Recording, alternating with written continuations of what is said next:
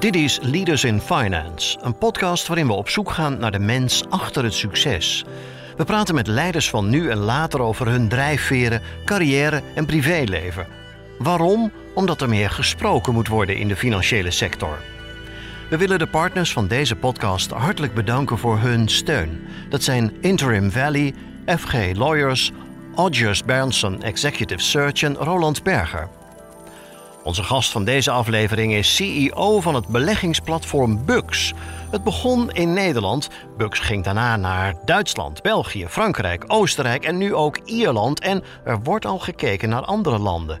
Die schaalvergroting heeft te maken, zegt onze gast, met hun businessmodel. Dat is nou eenmaal anders dan oude brokers.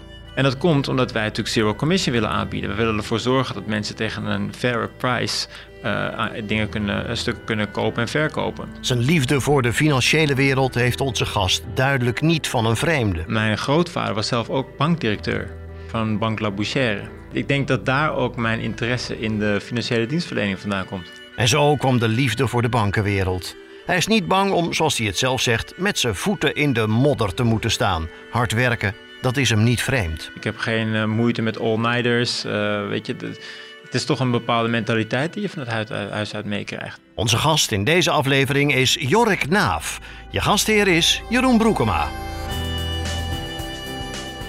Welkom bij een nieuwe aflevering van Leaders in Finance. Deze week spreken we met Jorik Naaf, CEO van Bux, de snelgroeiende neo-broker uit Amsterdam. Welkom Jorik. Dankjewel, Doen. Leuk dat je de tijd neemt. We zitten hier in, in Driebergen bij, uh, bij Grit uh, Bloemenheuvel. En het, uh, het, zonnetje schijnt en wij zitten in een, een kleine kamer boven. gaan we in gesprek met elkaar. traditiegetrouw spel ik altijd de naam van de gast. Dat is Y-O-R-I-C-K, de voornaam Jorik. En Naaf is N-A-E-F-F. Verder ter introductie het volgende. Jorik studeerde cum laude in de bedrijfskunde af aan de Universiteit van Amsterdam en werkte voor ING in diverse functies in Nederland en in het buitenland. De afgelopen meer dan zeven jaar is hij actief voor Bux, onder andere als COO, CEO van Bux UK en sinds dit jaar als CEO van de gehele organisatie. Bux is een bekende van Leaders in Finance, want in aflevering 5 in maart 2020, lang geleden, uh, was Nick Bortot te gast, de vorige CEO en founder van, uh, van Bux. Tot slot, Jorik is 38 jaar, getrouwd, heeft twee dochters en woont in Londen, maar is ook veel in Amsterdam te vinden. Dat klopt. Dat, dat ter inleiding. En uh, we komen ongetwijfeld nog veel meer over jou te weten gedurende dit gesprek. Ik vind het toch wel leuk voor mensen die Bugs nog niet heel goed kunnen plaatsen. Om eens even te kijken hoe, dat, hoe dat bedrijf in elkaar zit. En ik vind het zelf leuk om dat aan de hand van stakeholders te doen. En ik dacht, laten we beginnen bij de stakeholder of klant of medewerker. Ik laat jou even kiezen. Het zegt misschien ook wel iets wat je kiest. Uh, klant. Vertel, wie, wie zijn jouw klanten? Ja, onze klanten zijn um, uh, ja, mensen die um, ja, toch wel graag altijd een interesse hebben gehad in uh, beleggen, maar nooit echt de stap hebben durven te nemen om uiteindelijk te beginnen met beleggen.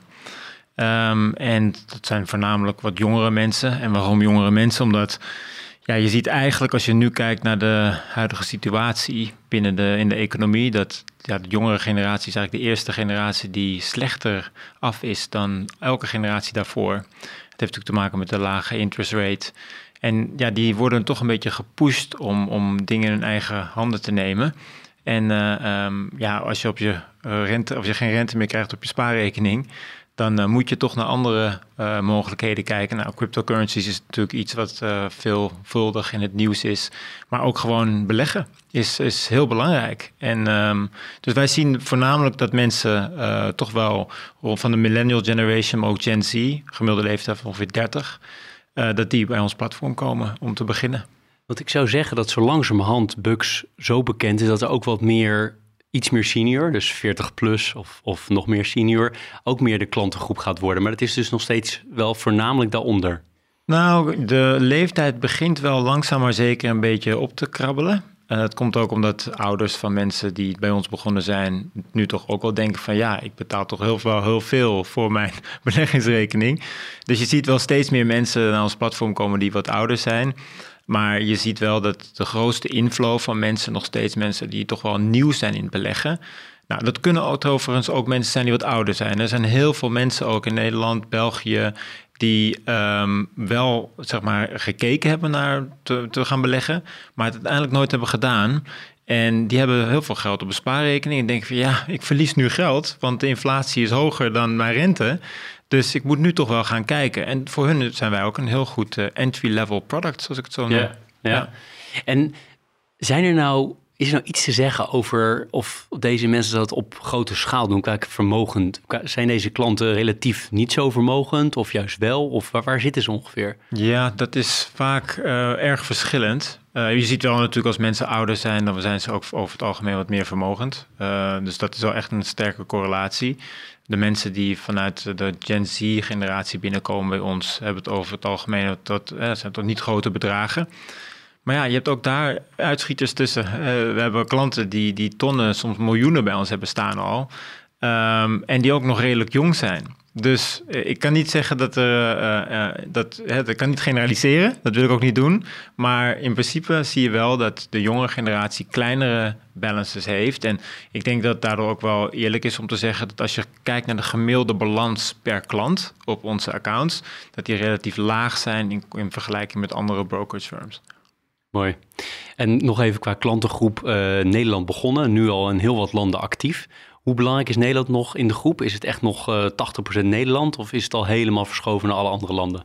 Mm, het is nog niet helemaal verschoven. Eh, we zijn nog redelijk nieuw. Um, vooral met ons nieuwe product, hè, wat nu echt het Zero Commission Investing platform is. Dat hebben we eigenlijk pas echt gelanceerd en met marketing ook erbij in januari 2020. Dat was in Nederland. Uh, we zijn nu inderdaad in zes landen actief, dus vijf andere landen. Nou, die beginnen nu flink uh, Wil je ze even opnoemen? Ja, nee, Nederland begonnen natuurlijk. Uh, daarna naar Duitsland, Oostenrijk, Frankrijk, België en nu ook Ierland.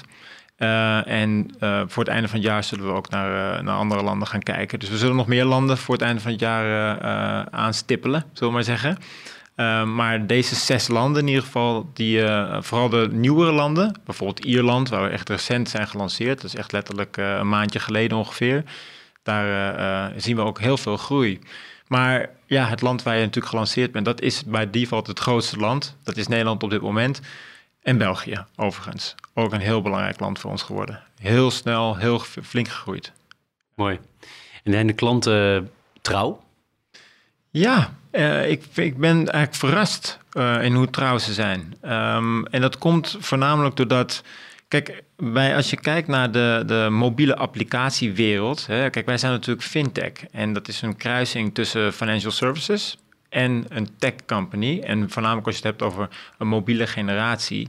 Dan zie je, als je kijkt naar de cijfers bij games bijvoorbeeld, zie je dat, ja, er toch een hele grote outflow is aan gebruikers in een hele, ja, in, in de beginfase. En dat, dat zien, bedoel, wij zien dat ook wel. Wij zien ook wel dat mensen nou, die gaan het gebruiken en die denken van nou, het is toch niet voor mij en gaan dan weg. Maar die outflow is veel minder dan ik had verwacht. En je ziet toch echt wel dat uh, van alle klanten die binnenkomen, en wij kijken altijd naar cohorten. Ja, dus iedere maand kijken we naar wat is die maand binnengekomen, hoe gaan die zich vervolgens gedragen in de maanden daarna. Ja, dan zie je toch wel dat toch wel een groot percentage echt heel lang actief blijft. En het heeft natuurlijk ook een beetje te maken met het aard van het product. Want als je eenmaal geïnvesteerd bent, je hebt daar geld staan, ja, dan wil je toch wel weten hoe dat, hoe dat gaat. Ja, en dan kan me voorstellen dat op die manier alleen al even los van nieuwe inflow, maar dat gemiddelde asset under management of het, gedeel, het gemiddelde van het uitstaande geld via jullie, dat dat op die manier ook toeneemt als mensen langer blijven. Ja, dus je ziet, dat is het mooie van dit model. Je ziet dat uh, de totale, inderdaad, zoals je het benoemt, assets under management, de totale bedragen die mensen bij ons hebben staan, die groeit doordat er nieuwe mensen aan boord komen, maar die groeit ook doordat de bestaande klanten uh, meer geld gaan storten. En wat ook nog eens helpt, is dat tegenwoordig de markten omhoog blijven gaan. Dat helpt ook. En ook dat je nou, toch moeilijk ergens anders nog eh, rendement kan maken. Dus, uh, ja, en als we dan naar de, naar de collega's, naar de medewerkers gaan. Uh, hoeveel zijn het er en waar zitten ze ongeveer? Nou, het zijn er nu, toevallig heb ik vandaag, eerder vandaag een, een, een update gehad. met alle cijfers. En ik kan daar mededelen dat we op dit moment op 185 mensen in totaal zitten. we hebben kantoren op drie locaties. Uh, het grootste kantoor is in Amsterdam. En daar zijn we ook begonnen natuurlijk. Uh, daar zit ook onze hele, wat wij noemen, development hub. Hè, want wij bouwen alles in-house. We zijn echt een techbedrijf. Uh, maar we hebben ook een kantoor in Londen uh, en in Cyprus. Nou, in Amsterdam daar zitten ongeveer 150 mensen.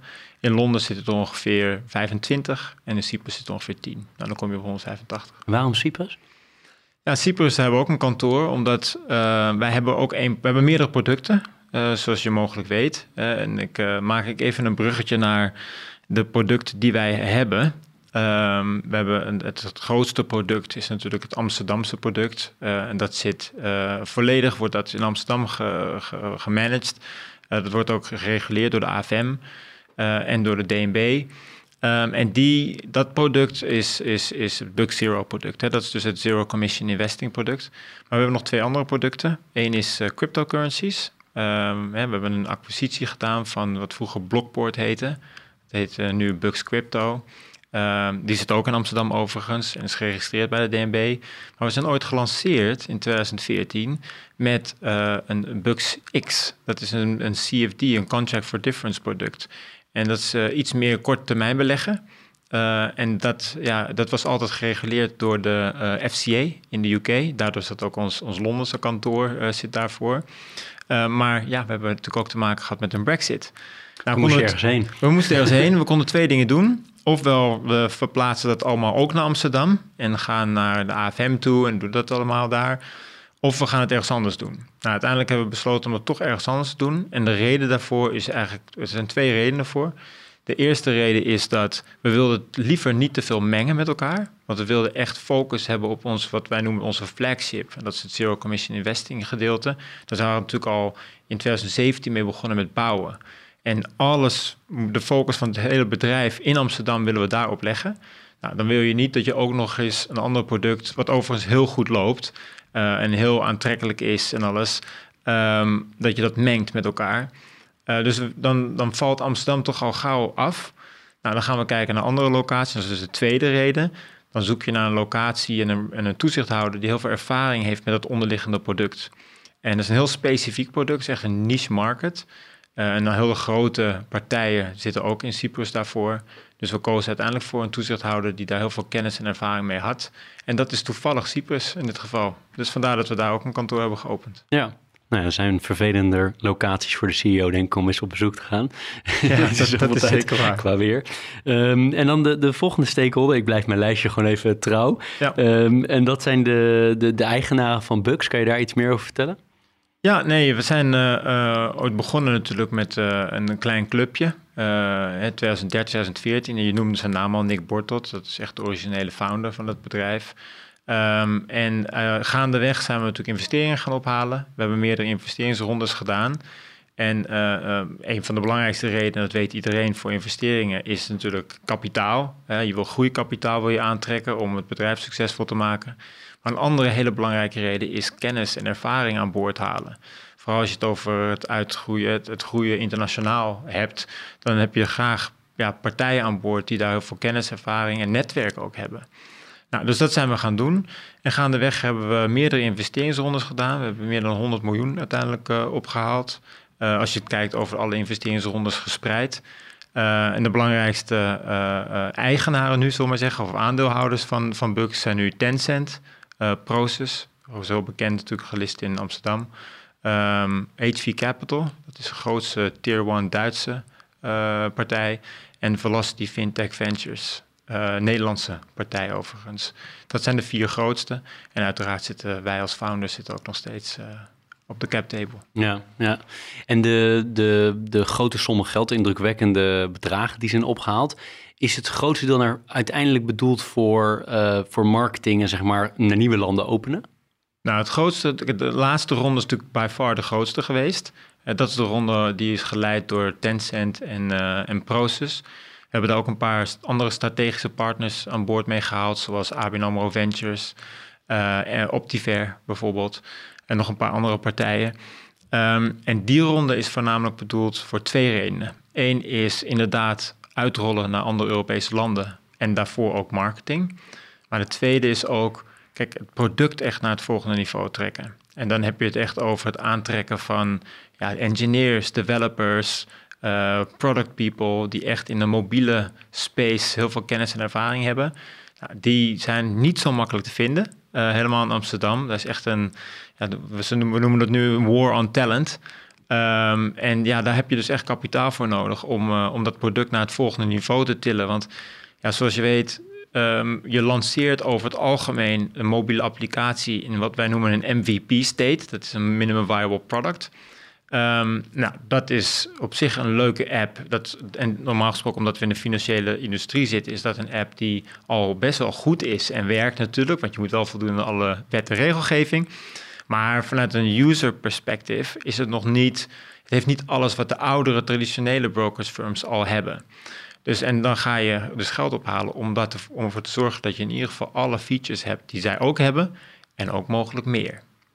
Want is nou uiteindelijk, als je de, de, de meer traditionele brokers even buiten beschouwing laat, wat natuurlijk niet helemaal terecht is. Maar is het uiteindelijk een soort ook winner takes all markt? In de zin van, er kunnen er maar, omdat het gaat natuurlijk ook wel massa. Je moet ook wel massa draaien om het winstgevend te krijgen, lijkt me zo. Aanname mag je tegenspreken.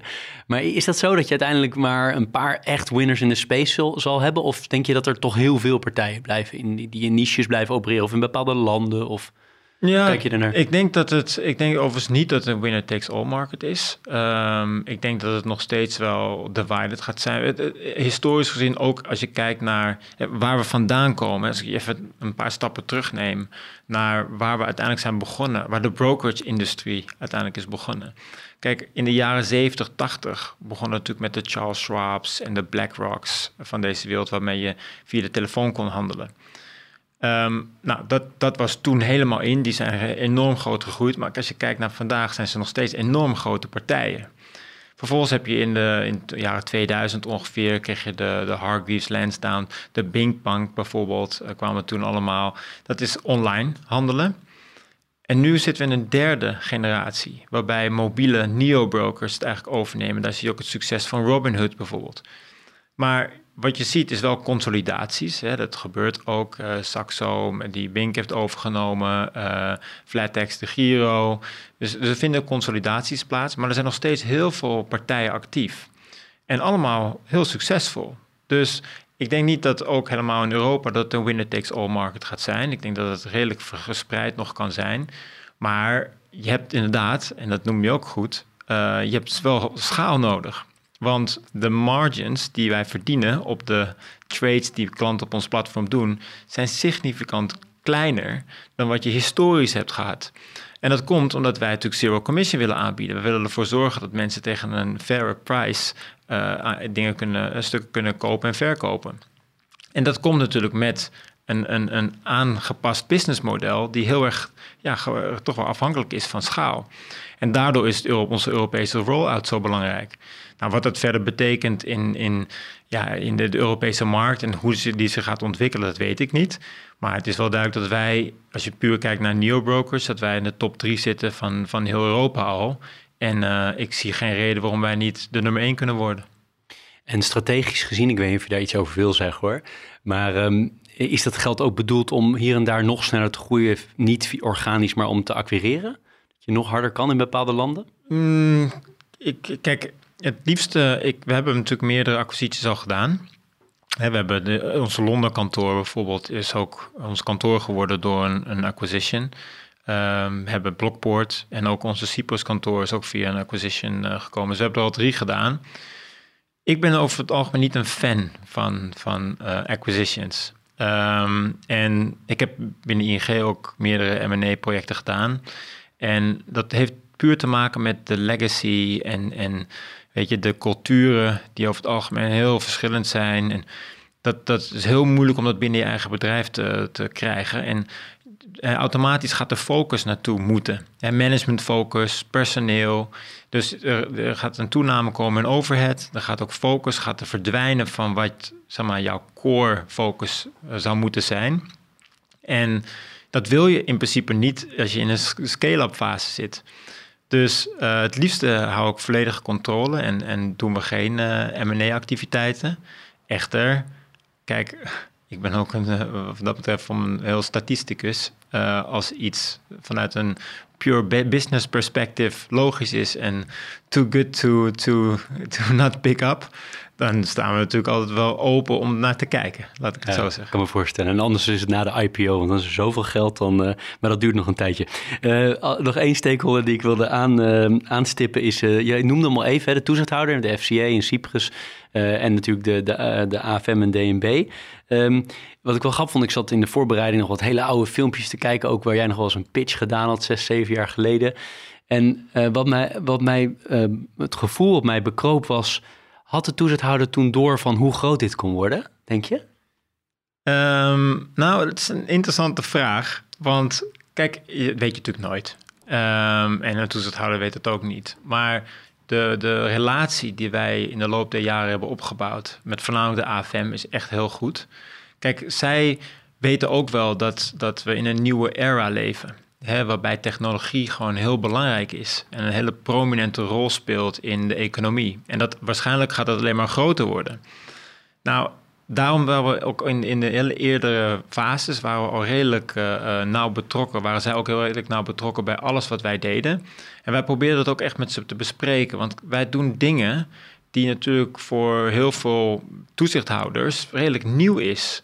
Een native mobile app Um, de, toch wel de gamification aspecten die vaak toch wel besproken worden. Dat zijn dingen die, ja, die wil je toch goed bespreken. Uh, en je wilt het op de juiste manier inrichten. En de AFM is wat dat betreft, vind ik, een hele uh, goede toezichthouder. Omdat, kijk, je, hebt, je kan op twee manieren daarnaar kijken. Je kan heel erg kijken naar de regels en puur die regels naleven. Nou, je hebt heel veel staat zwart op wit en je hebt directives en je hebt natuurlijk de Nederlandse wetgeving. Maar je kan ook kijken naar bepaalde ja, principle aspects, uh, om het maar even zo te noemen. Van, ja, zijn de dingen die hier gebeuren en waar zij mee bezig zijn, is dat vanuit een bepaald principe-oogpunt wel goed? En hoe zouden we dat benaderen?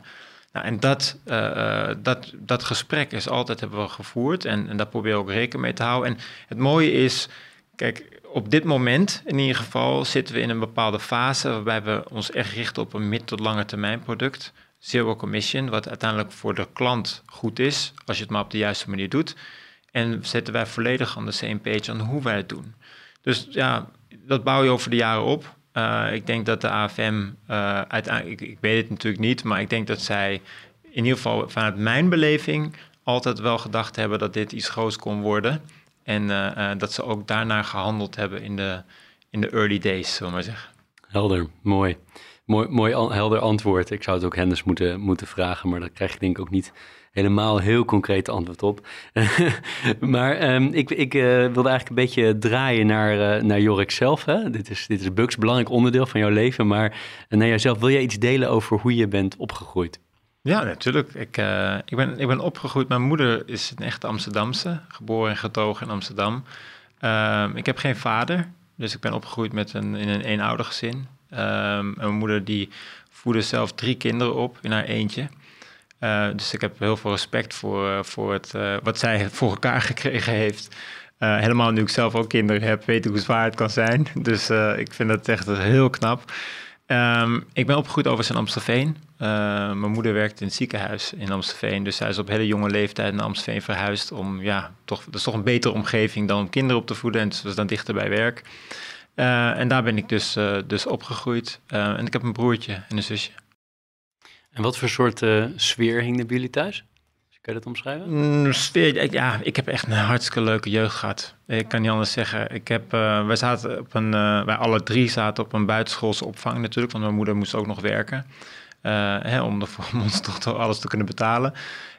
en daar heb ik zoveel vrienden gemaakt, die ik tot de dag van vandaag nog steeds mijn beste vrienden zijn.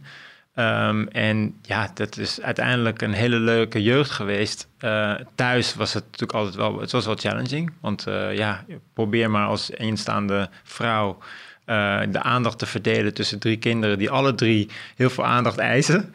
Um, dus ik, ja, het enige wat ik kan zeggen, ik heb hele positieve herinneringen en heel veel respect voor mijn moeder. Ik heb uh, ook heel veel, een hele goede band altijd gehad met mijn grootouders. Uh, die hielpen mijn, uh, mijn moeder natuurlijk wel, zoveel als kunnen, konden. Die woonden ook in Amstelveen. Um, en daar heb ik, dat, die zie ik nog steeds als mijn, mijn tweede ouders, zomaar maar zeggen. Helaas zijn ze er bijna niet meer, maar in de jeugd was dat, hadden zij wel echt een hele prominente rol. En dat is ook wel leuk om te vertellen, denk ik, hier. Ehm, mijn grootvader was zelf ook bankdirecteur. Hij was bankdirecteur van Bank La Bouchère. En uh, um, ik denk dat daar ook mijn interesse in de financiële dienstverlening vandaan komt. Grappig. Ja. Was u bankdirecteur van, een, van, een, van het geheel, van een vestiging, van een...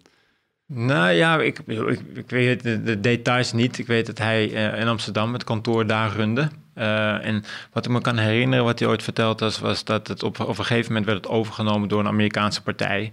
En toen namen de Amerikanen namen een beetje de, nou, de macht over van, van, van de hele entiteit. Maar tot dat punt was hij uh, degene die uh, de eindverantwoordelijke was. Ja. Je moeder werkte dus in het ziekenhuis en zorgde voor jullie, maar er waren geen geldproblemen. Dat was er niet. Het was wel altijd voldoende, of was het ook echt eindje in elkaar breien? Nou, kijk, geldproblemen. Kijk, als kind voel je die echt niet. Uh, kijk, we hadden het niet breed. Uh, hè, ze, ze had een uh, aanvullende bijstandsuitkering. En ja, het was niet dat we het breed hadden. We zaten in een sociale huurwoning. Ja. Maar als kind heb je er helemaal geen last van. Mensen denken dat vaak, dat ja, nee, je moet ervoor zorgen dat kinderen alles hebben wat een hartje begeert. Maar luister, ik had uh, ja, een hele oude spijkerbroek aan en misschien was hij af en toe een beetje gescheurd. Ja, als kind maakt het echt helemaal niets uit. Dus ik heb daar helemaal niets van meegekregen. Wat ik wel heb meegekregen is dat uh, er geen tijd was om, uh, om niet hard te werken. Er moest gewoon, ja, moeder moest, moest hard werken en wij moesten ook helpen in de huishouding. Op hele jonge leeftijd al. Ja, daar word je niet, niet slap van, denk ik. Nou ja, je wordt er jong volwassen van, denk ik. En dat heeft mij wel toch heel veel uh, gebracht, ook in het latere leven, denk ik. Um, ik, ik weet, ik ben niet schuw om hard te werken. Ik ben niet schuw om met mijn, voet in de modder plaats te nemen en uh, met de teams gewoon keihard te gaan knallen. Ik heb geen uh, moeite met all-nighters. weet je, het is toch een bepaalde mentaliteit die je van het huis, huis uit meekrijgt. En dat is denk ik iets wat, wat, wat ik, waar ik heel trots op ben eigenlijk. En ging je ook vroeg uh, uh, werken? In de zin van de naast je school of zo? Uh, Zeker, mijn ja? eerste baan wat was je 12. Wat, wat ging je doen? Ik ging, dat is wel heel leuk, ik was in een snackbar bij ons om de hoek. Want ik mocht eigenlijk nog niet werken. want je mag, mij moest je 14 zijn of zo. Maar we hadden een goede, we kenden de eigenaar daarvan.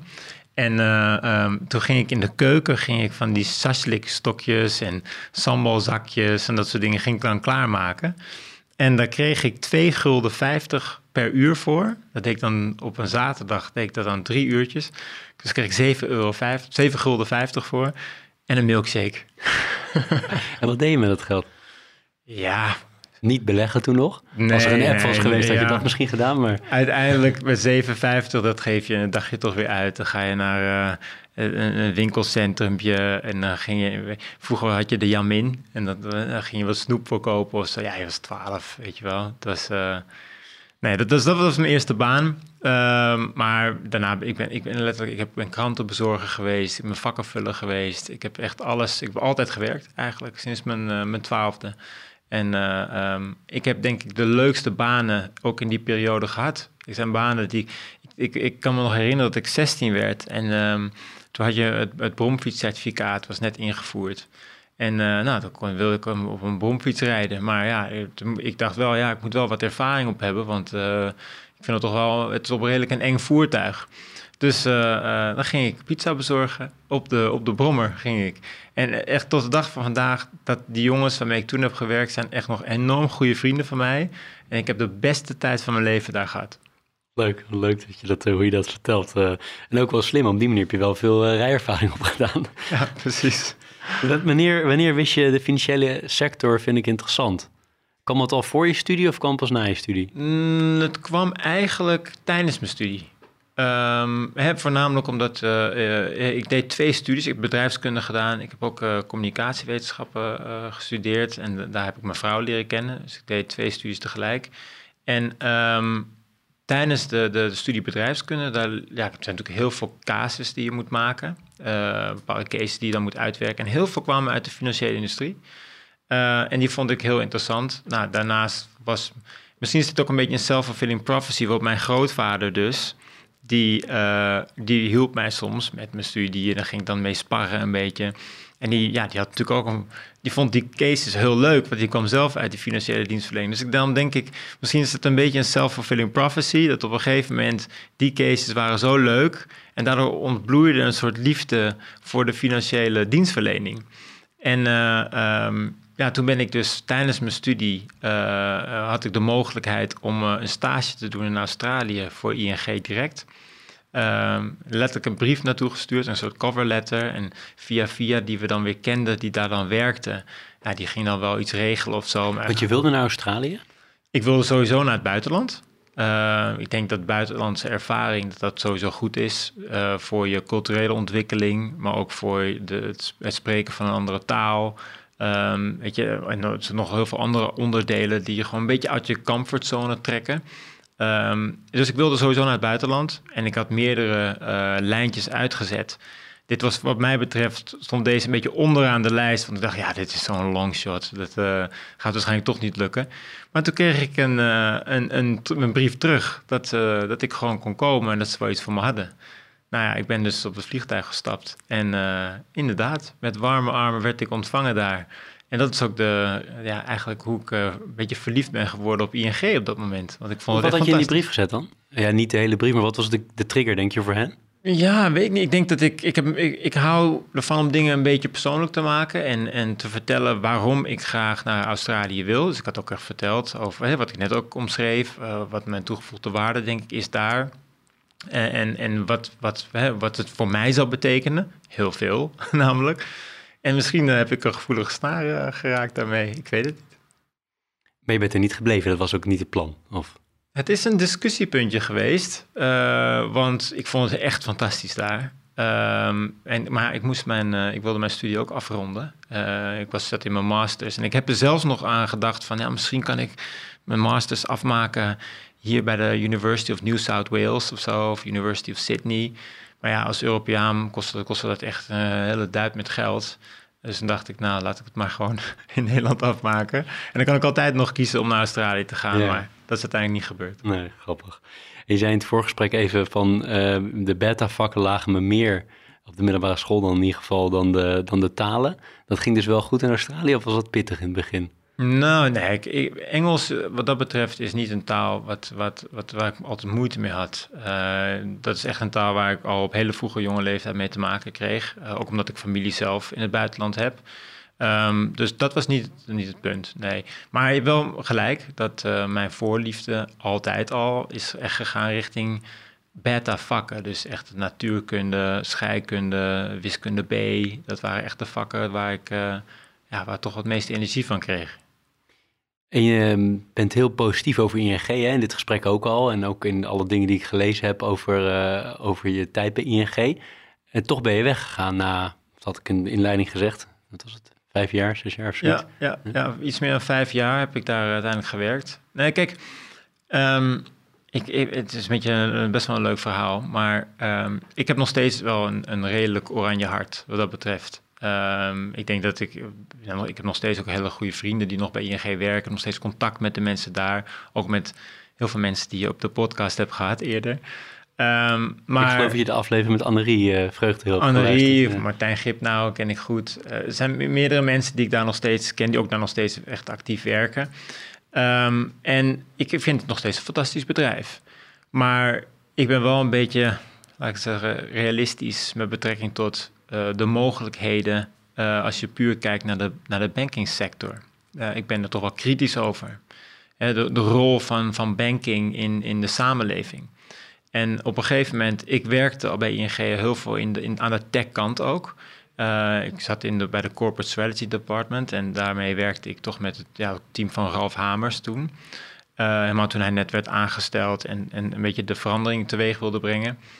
Wat ik overigens heel erg interessant vond, en ik denk dat hij echt de, goede weg is geslagen toen. Ook, hè, die, die, die digital uh, uh, route die nu ING meer bewandelt. Um, maar ja, kijk, op een gegeven moment wil je dingen zelf bouwen. En ja, bij ING zit je echt op een oil tanker. Hè, dat, het vaart één richting op. En jij kan misschien wel dingen doen om het een beetje links of naar rechts te sturen. Maar een heel grote impact ga je als één persoon niet echt hebben.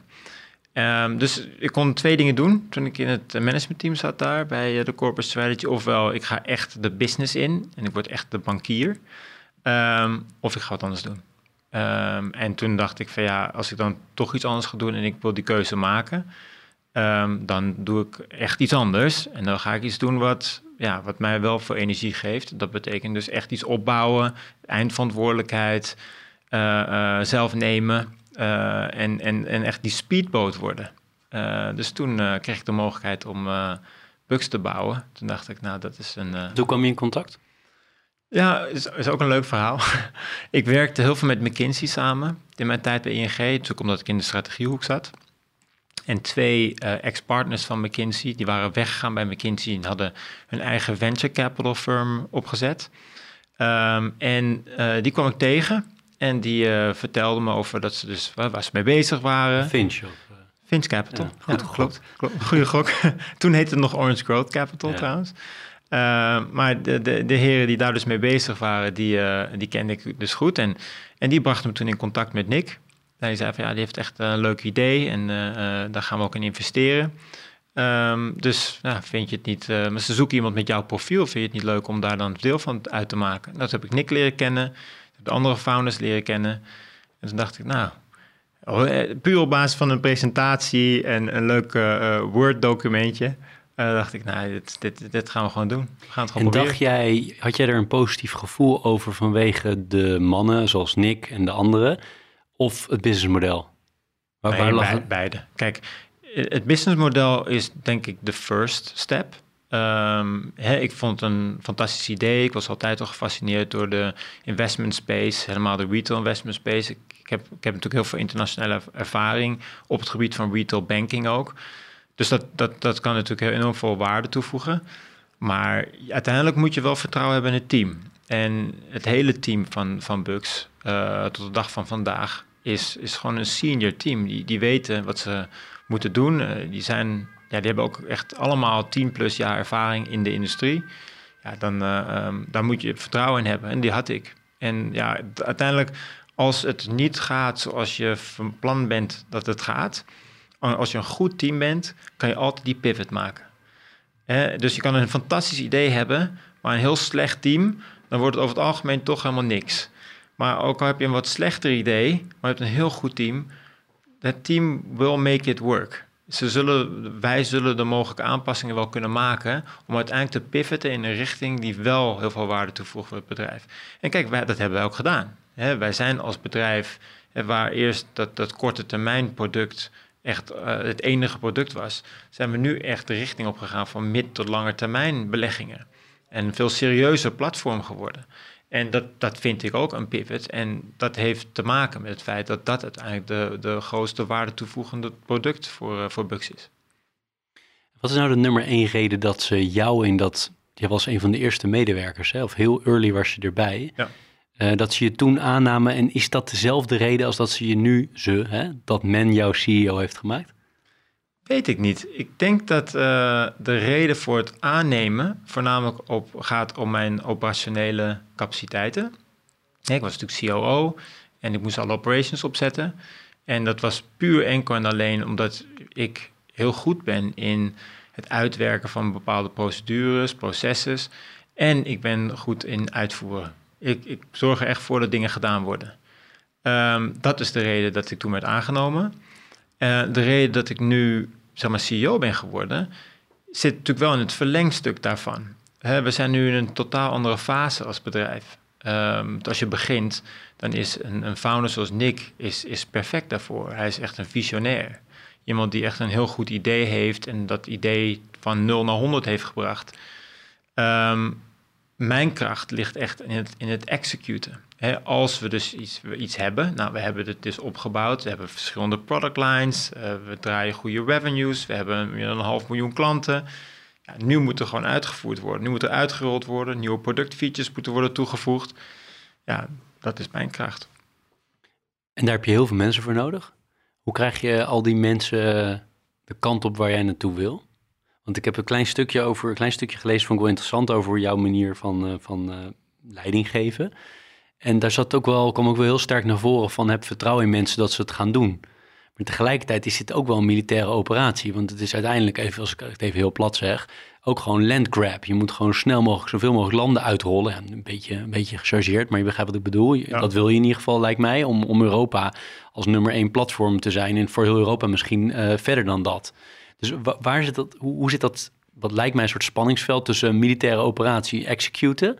Wat ook heel erg in jou zit, wat je net beschrijft. In ieder geval aan de andere kant zeg je ook van ja, je moet mensen wel het laten doen, zeg maar.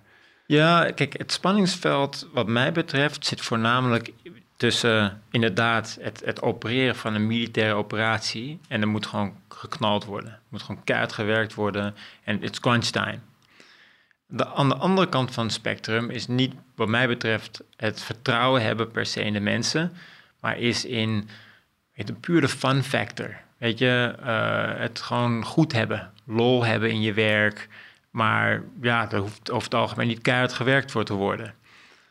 Um, daar moet je een balans in vinden. Ik wil niet dat we een, een bedrijf zijn waar iedereen maar weet je, uh, volledige entitlement heeft en, en iedereen, ja, die heeft het allemaal maar naar zijn zin en is leuk, maar hoeft niet heel hard gewerkt te worden. Maar ik wil ook niet naar het extreme gaan dat het puur militaire operatie is. Dus, en daar probeer ik een beetje middenin te zitten. Uh, ik, en wat ik, de twee woorden die ik altijd gebruik voor het bedrijf, hoe wij zijn als cultuur, is fun en fair. Je moet het gewoon naar je zin hebben. Natuurlijk, het moet leuk zijn, het werk moet leuk zijn, maar we zijn wel fair naar elkaar toe. En die fairness, die reflecteert zich ook in, ja, er zijn soms momenten dat er gewoon keihard gewerkt moet worden. als wij een deadline hebben afgegeven en we moeten die halen, er wel een hele goede reden zijn als die vervolgens vertraagd wordt. En ik wil ook het gevoel geven aan de mensen dat als er een vertraging is, ja, that's tough. Uh, dat, ja, moet ik wel even goed over nadenken. laten we dat niet communiceren. Laten we in ieder geval proberen alles op alles te zetten. Dat we dit voor elkaar krijgen. Nou, dat is een beetje de cultuur die ik probeer te creëren. En daar moet je wel vertrouwen hebben in, in je mensen uiteindelijk. Om dat voor elkaar te kunnen krijgen. Wat wel belangrijk is, is dat je de mensen die dat uiteindelijk moeten leiden. Hè, ik, kijk, ik ben niet een specialist zelf. Ik ben toch meer een generalist. Hè, dus uh, ik weet eigenlijk. Uh, heel weinig van, van heel veel. Ook binnen het bedrijf, waar ik binnen het bedrijf wel heel veel weet, omdat ik van het begin begonnen ben. Um, maar de mensen die om me heen zijn, zijn veel meer specialisten. Het is echt een marketing-specialist, een productspecialist. Nou, die kennen hun domein als geen ander. Die weten echt precies wat daar speelt. En ik denk mijn kracht is om die mensen om mij heen te verzamelen en, en, en die echt uh, die extra maal te laten gaan. Mooi, mooi verwoord. Ik heb uit een stukje gehaald dat je zegt, uh, de beste leiders durven ook hun zwaktes te tonen. Ja, dat klopt, ja. Vind je dat makkelijk? Nou, ik denk, je moet gewoon zijn wie je bent.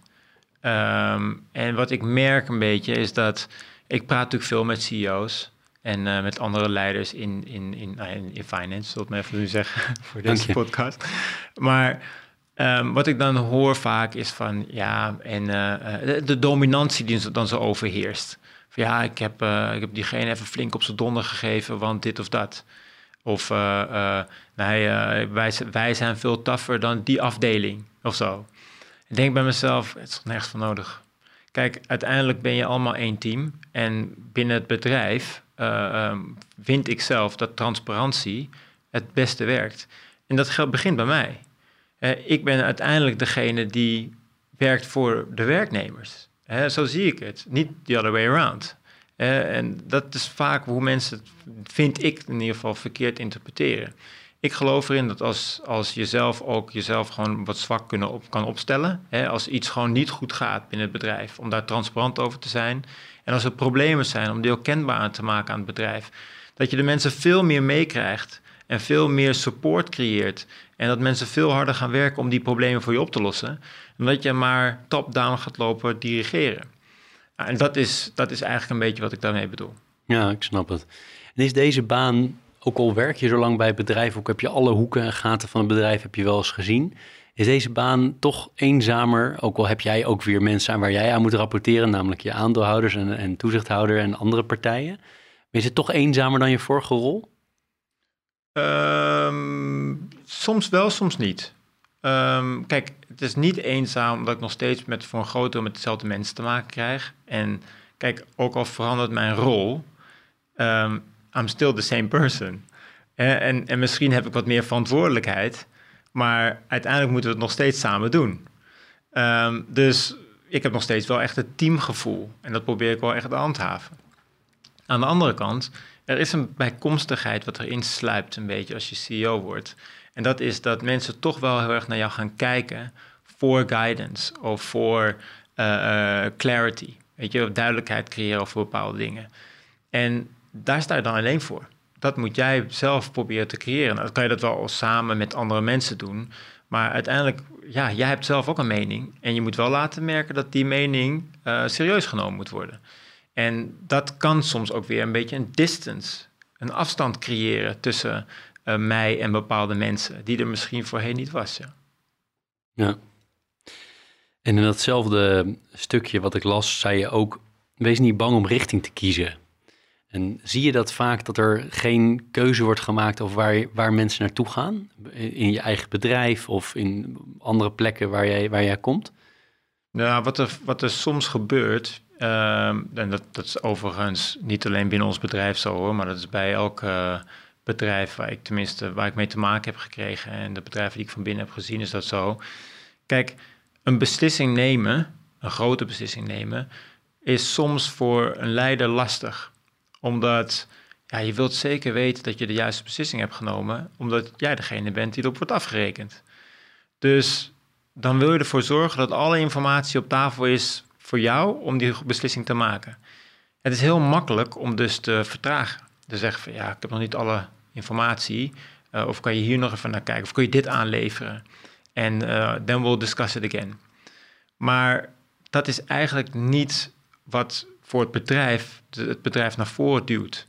Uh, want elke keer als je dat doet, ja, alle beslissingen die weer volgen, of alles wat nog opgeleverd moet worden, wat volgt op die beslissing, wordt allemaal vertraagd. Nou, en in een tijd van, van scale-up, waar wij in zitten als bedrijf, kan je dat eigenlijk niet permitteren. Dus wat ik daar eigenlijk mee wil aangeven, is dat soms moet je gewoon een richting kiezen, een beslissing nemen met de informatie die je hebt. En dan ga je in ieder geval. Hè, dan ga je een bepaalde richting op, dan ga je werken, dan, gaan, dan worden er verdere beslissingen genomen, ook verder in het bedrijf. En vervolgens dan, ja, mm, soms heb je het aan het juiste eind, heel vaak ook niet. en dan uh, uh, ga je de nodige aanpassingen maken. En dat is, vind ik, ook het onderdeel van being agile. je moet gewoon veel fast. Maak gewoon de beslissing. En ja, nadat je die beslissing hebt gemaakt, ga je kijken of het, uh, of het de goede was of niet. Zolang je een goede evaluatieloop hebt, zolang je data-driven bent, zodat je ervoor zorgt dat je in ieder geval on top of things bent om, om te kijken of je, of je wel echt ja, de goede dingen hebt gedaan en daar de nodige aanpassingen voor kan maken, denk ik dat dat het belangrijkste is om, om voor elkaar te krijgen. Zou dit ook spelen bij veel banken? Nou, ik denk dat bij veel banken het, uh, wat, wat speelt daar is... Kijk, daar heb je sowieso te maken met zoveel committees en zoveel goedkeuringsorganen. In Nederland heb je ook nog eens te maken met een poldermodel. Nou, ik ken natuurlijk de Britse uh, benadering en de Nederlandse. En um, de Nederlandse benadering ja, werkt natuurlijk per definitie ook een beetje vertragend. Als iedereen een bepaalde mening ergens over moet hebben en die mening moet mee worden genomen, ja, dan kan dat tot vertragingen leiden. Ik denk dat ieder persoon die binnen een bank werkt dat wel beaamt, of in ieder geval wel zich daarmee kan associëren. Um, dus ja, dat speelt dat binnen banken, jazeker. Uh, en ik denk zelfs dat omdat je in een gereguleerde omgeving zit, en bij een bank helemaal, en bij een bank heb je het nog over ja, heb je een grote oil tanker, zoals ik al zei, waarbij de belangen nog veel groter zijn, dat er nog veel meer uh, speelt. We hebben ook altijd een, um, een teaser en een pleaser bij Leaders and Finance. En uh, ik begin maar even met de teaser. Um, ik heb opgeschreven uiteindelijk wat uh, Bugs biedt. Dat, dat lijkt in ieder geval voor veel mensen heel succesvol te zijn. Dus je krijgt kopieergedrag en er zijn meer en meer partijen die dat gaan doen. Op een bepaald moment is het de marktstandaard geworden om een app te bieden die, die gewoon heel gebruikersvriendelijk is, die makkelijk is, die intuïtief is. En op een bepaald moment, ik, misschien in vergelijking met banken die zich specialiseerden in groene beleggingen. was altijd, daar liepen ze enorm mee voor. Daar was allemaal systemen voor. En op een bepaald moment wordt het opgenomen in mainstream. En is moeilijker je te onderscheiden. Dus de teaser is uiteindelijk nog een tijdje, laten we zeggen een paar jaar, vijf jaar misschien zelfs, loop je enorm voor en dan is het mainstream geworden. En dan, dan wordt het spannend voor jullie.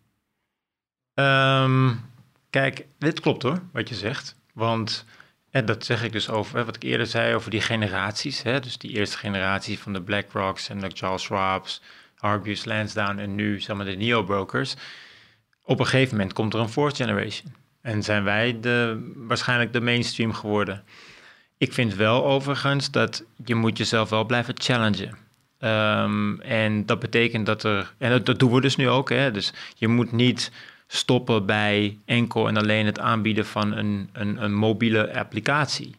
Uh, wij kijken daarom voor die reden al naar cryptocurrencies, om daar toch wel meer in te gaan doen. Want er komt een vierde generatie en waarschijnlijk met de huidige technologie komt die nog sneller dan wat we historisch gezien uh, hebben gekregen. Dus, um, en, en, maar zijn wij de partij dan die de leider gaat zijn in die volgende generatie ook?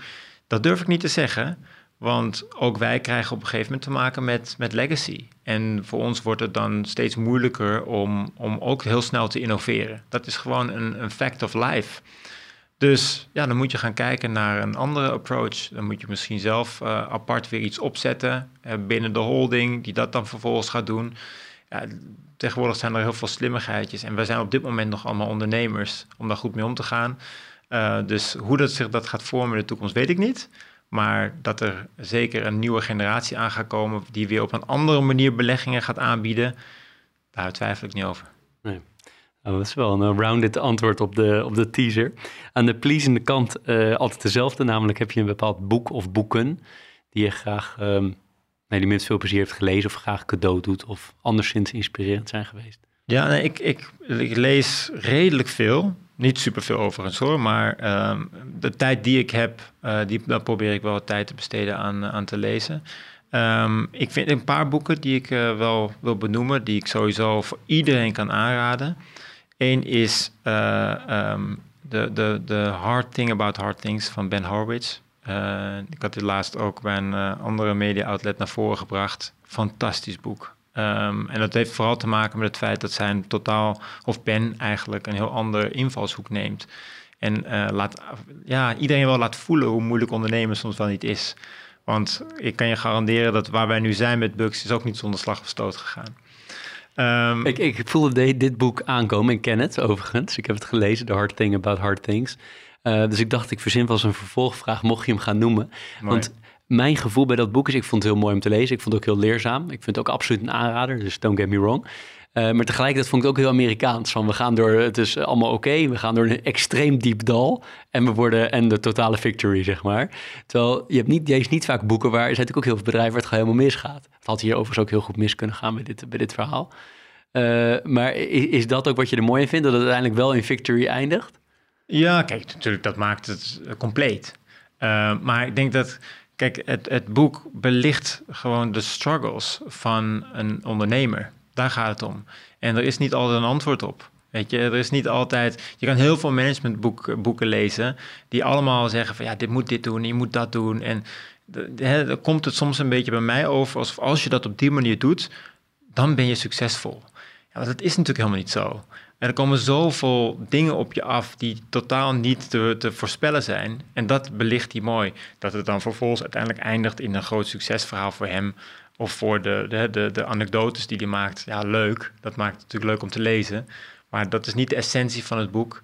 En daarnaast wil ik ook nog aangeven dat de tips die hij geeft, zal ik ook niet één op één allemaal uh, adopteren. Uh, je bent, moet wel jezelf blijven. Ik ben een heel ander soort leider dan hij. Ik ben wat empathischer, denk ik, dan, dan hij dat is, bijvoorbeeld.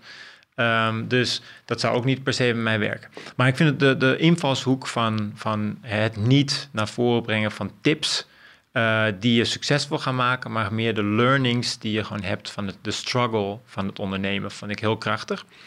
Een ander boek wat ik ook naar voren wil, uh, wil brengen, in, in ieder geval, uh, waarschijnlijk hebben meerdere mensen die al naar voren gebracht, uh, is van Eric Ries, de Lean Startup.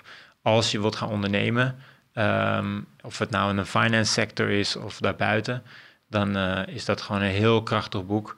Vooral omdat, omdat hij nou, toch wel vertelt over het agile zijn, veel fast, het gebruik van cohorten, vanity metrics. Nou, die rollen van al die aspecten zijn gewoon in tot de dag van vandaag nog steeds hele belangrijke learnings die wij nog steeds toepassen binnen ons bedrijf. Wil je nog een boek noemen? Of? Nee, dat waren ze, hè? Dat waren de ja, twee. Nee, precies. Nee, ik, ik twijfelde even. Dat zou zonde zijn als we die niet ook nog hadden. Nee, mooi. Ook wel interessant hoe je dat uh, tips versus learning, dat vind ik ook wel interessant. Want je kan heel veel tips geven. Ik vraag je er straks ook naar. Maar inderdaad, dingen die je hebt meegemaakt, kan je misschien nog wel meer van leren. Door gewoon het verhaal te horen, hoe iemand het heeft, uh, heeft beleefd en wat hij eraan gedaan heeft. Ik heb nog een aantal uh, laatste, um, een beetje richting de afronding werkende vragen.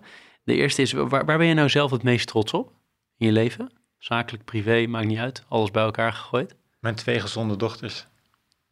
Ja, natuurlijk. Ja. Uiteindelijk, kijk, mensen die vinden altijd uh, dat uh, carrière is belangrijk. En natuurlijk is dat zo. Ik ben heel ambitieus. En mijn vrouw is dat overigens ook. Um, maar ik vind dat uh, uiteindelijk, als, je, als je het allemaal terugbrengt naar de basis, waarvoor doe je het nou uiteindelijk allemaal? Ja, dan is toch het gezin toch het belangrijkste. En mijn dochters staan daarin centraal. Hoe oud zijn ze? Nou, ze zijn, ze zijn net geboren. Ah, kijk. Ze zijn nog geen half jaar. Dus, ah, ja. ja. En hoe, op het einde vraag ik al, die haal ik nu even iets naar voren. Hoe combineer je dat?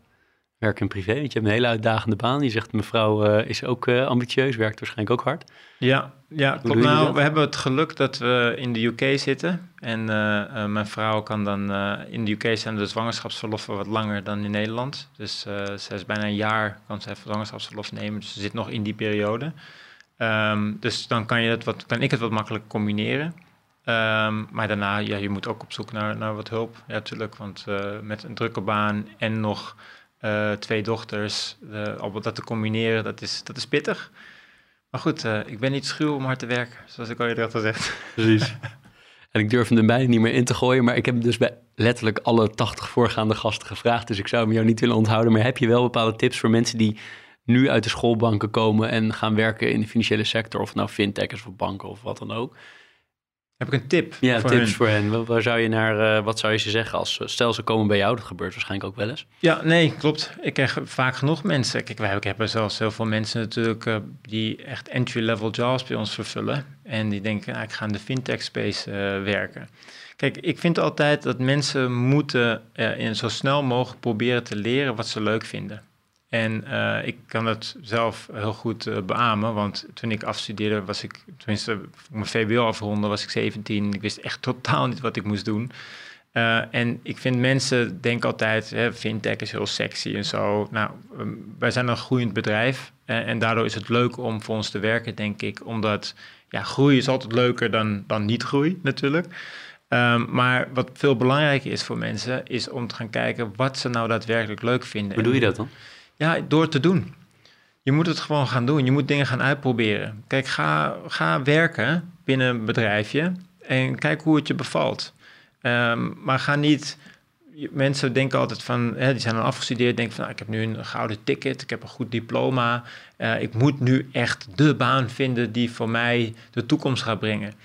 En voor mij, misschien heb ik wat geluk gehad, omdat ik, ja, ik was gewoon, ik vond ING fantastisch door mijn stage. En heb gewoon geprobeerd. Ik heb eigenlijk helemaal niet op heel veel andere plekken gesolliciteerd. Ik heb echt voor ING gesolliciteerd en nou, die hebben me gelukkig geaccepteerd in die periode. Maar wat het overigens een, interessante periode was natuurlijk in de, in de crisis. Um, maar dus ik heb die keuze gemaakt. Achteraf gezien ja, misschien had ik toch wat meer om me heen moeten gaan kijken. Weet ik niet, want ik weet niet wat andere uh, banen te bieden hadden op dat moment. Ik, heb, ik had mijn keuze gemaakt.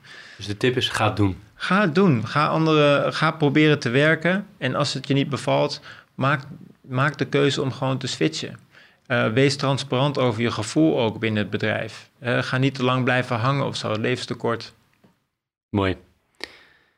Hoe zorg je dat je fit blijft? Zeker nu met je jonge, jonge baby's. Nou, je hebt, je, je hebt al verteld hoe de thuissituatie is, maar wat doe je meestal om fit te blijven, zowel fysiek als mentaal? Nou, ik, ik hou van sporten. Ja, wat doe je? Uh, ik, ik fitness gewoon heel veel. Uh, ik doe ook wat boksen, doe ik ook erbij nog steeds. Uh, en ik doe heel veel van die circuittrainingen. crossfit vind ik ook leuk. uiteraard, met kinderen wordt dat lastiger. Maar ik zal een heel leuk verhaaltje vertellen, ook als onderdeel van deze podcast. Uh, ik was ooit, is een paar jaar geleden hoor, ik denk wel vijf jaar geleden ongeveer. En ik was in de, in de sportschool en er kwam een, uh, een man, was daar aan het trainen. En die man die, ik denk dat is, zag eruit als een jaartje of, ik denk in de vijftig ergens of zo. Zo'n donkere man, zag er wel goed uit dacht ik. En trainde daar in de sportschool met gewichten. En ik raak met hem aan de praat. En hij zegt tegen mij: Ja, weet je, hoe oud denk je dat ik ben? En ik zeg tegen hem: nou, Ik ga hem een beetje een compliment geven. Weet je wel, ik ga hem een beetje uh, iets, iets ouder schatten dan, dan hij daadwerkelijk is. Dat hij kan zeggen: Nee, ik ben. Of iets jonger schatten dan hij daadwerkelijk is. En dan voelt hij zich goed dat hij jonger geschat wordt. dus ik zeg iets van: Nou, 52, 53 of zo. En hij zegt tegen mij: Ik ben 76. En ik kijk naar hem, ik denk, ik, ik, ik, ik, ik geloof het oprecht niet. Hij zag er echt heel goed uit. Wist hij dus ook? ja, nee, natuurlijk. Daarom daarom uh, ging je dat waarschijnlijk ook vragen aan mij. Maar de, essentie was, ik vroeg aan hem, uh, oké, wat, wat, is nou, wat is dan je geheim? Hoe kan, hoe kan het dat iemand op die leeftijd nog zo goed uitziet? En hij zegt, weet je wat ik doe? Ik doe iedere ochtend doe ik oefeningen. Elke ochtend, als ik wakker word. Gewoon standaard. En in die fase, dat weet ik nog, eh, die, die jaren geleden, uh, dronk ik ook wel eens koffie in de ochtend en zo. En ik was echt een zombie als ik wakker werd. Ik dacht, weet je wat, ik ga mijn koffie ga ik verplaatsen met, een, met ochtendoefeningen. Beste beslissing die ik ooit gemaakt heb. Ik had, je bloed gaat stromen, ik was klaar wakker, ik voel me fit iedere ochtend. En tot de dag van vandaag doe ik dat iedere ochtend. Maar je drinkt nog wel koffie? En die meneer nog wel eens gezien? Uh, nou, ik ben nu dus verhuisd naar, naar, naar, naar, Londen. Uh, en je ik ben toch wel bedankt, toch, voor deze goede tip? Ja, absoluut. absoluut. Als jij straks 76 bent, dan... Uh, nou, ik schat jou begin 30, hoor. Terwijl ik weet dat je 38 bent, maar... Dankjewel, mooi, joh, mooi, Dankjewel. mooi verhaal. leuk. leuk, mooie, ja, mooie story. Nog, nog, alleen nog even kijken naar de toekomst. Uh, en dan heb ik het niet over de komende jaren, want dat lijkt me, lijkt me vrij duidelijk. Ik denk tenminste, ik ga ervan uit dat jij er alles aan gaat doen om Bucks naar weer een volgend niveau te brengen. Wat dat niveau dan ook is, maar dat, uh, daar kan ik wel iets bij voorstellen. Maar op de iets langere termijn?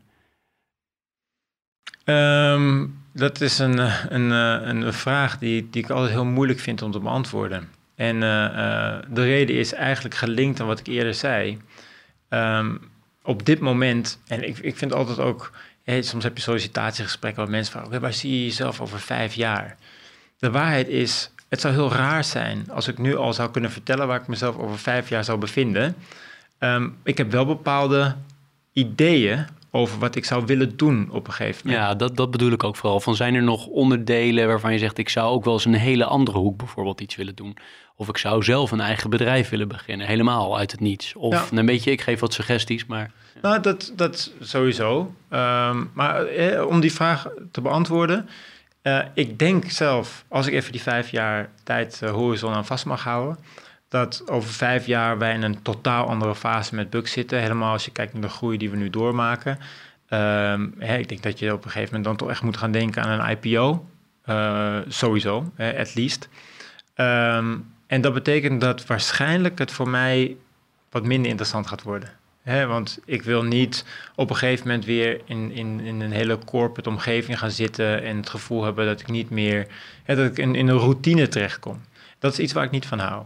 Dus wat ik dan vervolgens zou willen doen, is uh, om te beginnen, ik wil andere bedrijven adviseren. Ik vind het echt hartstikke leuk om mensen te helpen, om, om ook bedrijven op te zetten. Ik, ik bedoel, ik ben nu ook heel veel startende ondernemers toch wel proberen te helpen met de kennis die ik vergaard heb over de afgelopen zeven jaar. Uh, daar zou ik meer mee willen doen. Ik zou ten tweede zou ik ook heel leuk vinden om zelf wat investeringen te doen in bedrijven waarin ik geloof. Ik doe dat nu ook al een beetje als soort angel, maar nog niet op, op grote mate. Maar dat wil ik dus wel echt iets meer doen. En het derde aspect wat ik zou willen doen, ik zou graag in de healthcare of in de health omgeving iets willen doen. Um, omdat, uh, dat zijn twee redenen voor. Eén, moeder werkt in het ziekenhuis? Mijn moeder wer werkte in het ziekenhuis, is met pensioen nu, maar uh, uh, werkt in het ziekenhuis. Maar ik bedoel met health, bedoel ik mensen... Um, ik vind het belangrijk dat mensen steeds meer om zichzelf gaan, gaan geven. En daar hoort ook een gezondere levensstijl bij. Maar dat reflecteert zich vaak ook richting ja, de, de natuur en, en onze omgeving. En we hebben nou eenmaal te maken met uh, global warming. En ik weet dat het allemaal heel gevoelig is uh, voor sommige mensen, maar ja, ik, ik geloof daar wel in. En, en daar moeten we iets aan doen. En ja, dat valt bij mij betreft allemaal in, in die health bucket. Dus wat ik daar precies zou willen Hoezo in de health bucket? Kan je dat, ik, kan, ik kan iets bedenken hoor, maar kan je hem uitleggen hoe de, de koppeling van health naar een, een gezondere aarde? Nou, bijvoorbeeld uh, als je kijkt naar het gezond eten. Hè, uh, heb je het over bijvoorbeeld uh, vegan eten. Nou, dat zorgt er ook weer voor dat als, je, als iedereen wat meer vegan zou gaan eten, heb je veel meer broeikasgassen van, van alle koeien die bijvoorbeeld. Nou, dus, en, en ik merk ook, als je kijkt naar mensen die daarmee bezig zijn, dat die over het algemeen ook veel meer nadenken over de natuur en over de omgeving en over, weet je, gezonde lucht bijvoorbeeld. En, nou, dus ik wil iets daarmee doen. Zoals je hoort is het heel erg abstract. Uh, dus ik weet nog niet wat, maar dat zou, ik wel, uh, dat zou me namelijk wel ook energie geven. Naast puur de financiële sector. Waar ik sowieso, denk ik, de rest van mijn leven actief in wil blijven. Maar op een andere leuk, manier. Leuk. Ik wil je heel hartelijk danken voor je, voor je tijd en je openheid. We hebben enorm veel verschillende dingen aangestipt. Van uh, helemaal privé naar zakelijk en weer terug. En, ja. en nog een keer dat, dat rondje. Uh, met dank aan Bokka Koffie, uh, ook uit Amsterdam, heb ik hier uh, zo meteen een klein cadeautje voor je. Leuk. Een B Corp gecertificeerd bedrijf in de, in de koffie.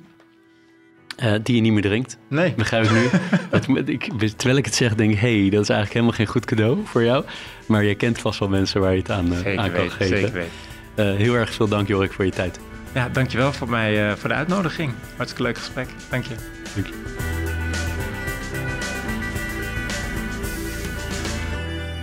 Dit was Leaders in Finance. We hopen dat je deze aflevering met veel plezier hebt beluisterd.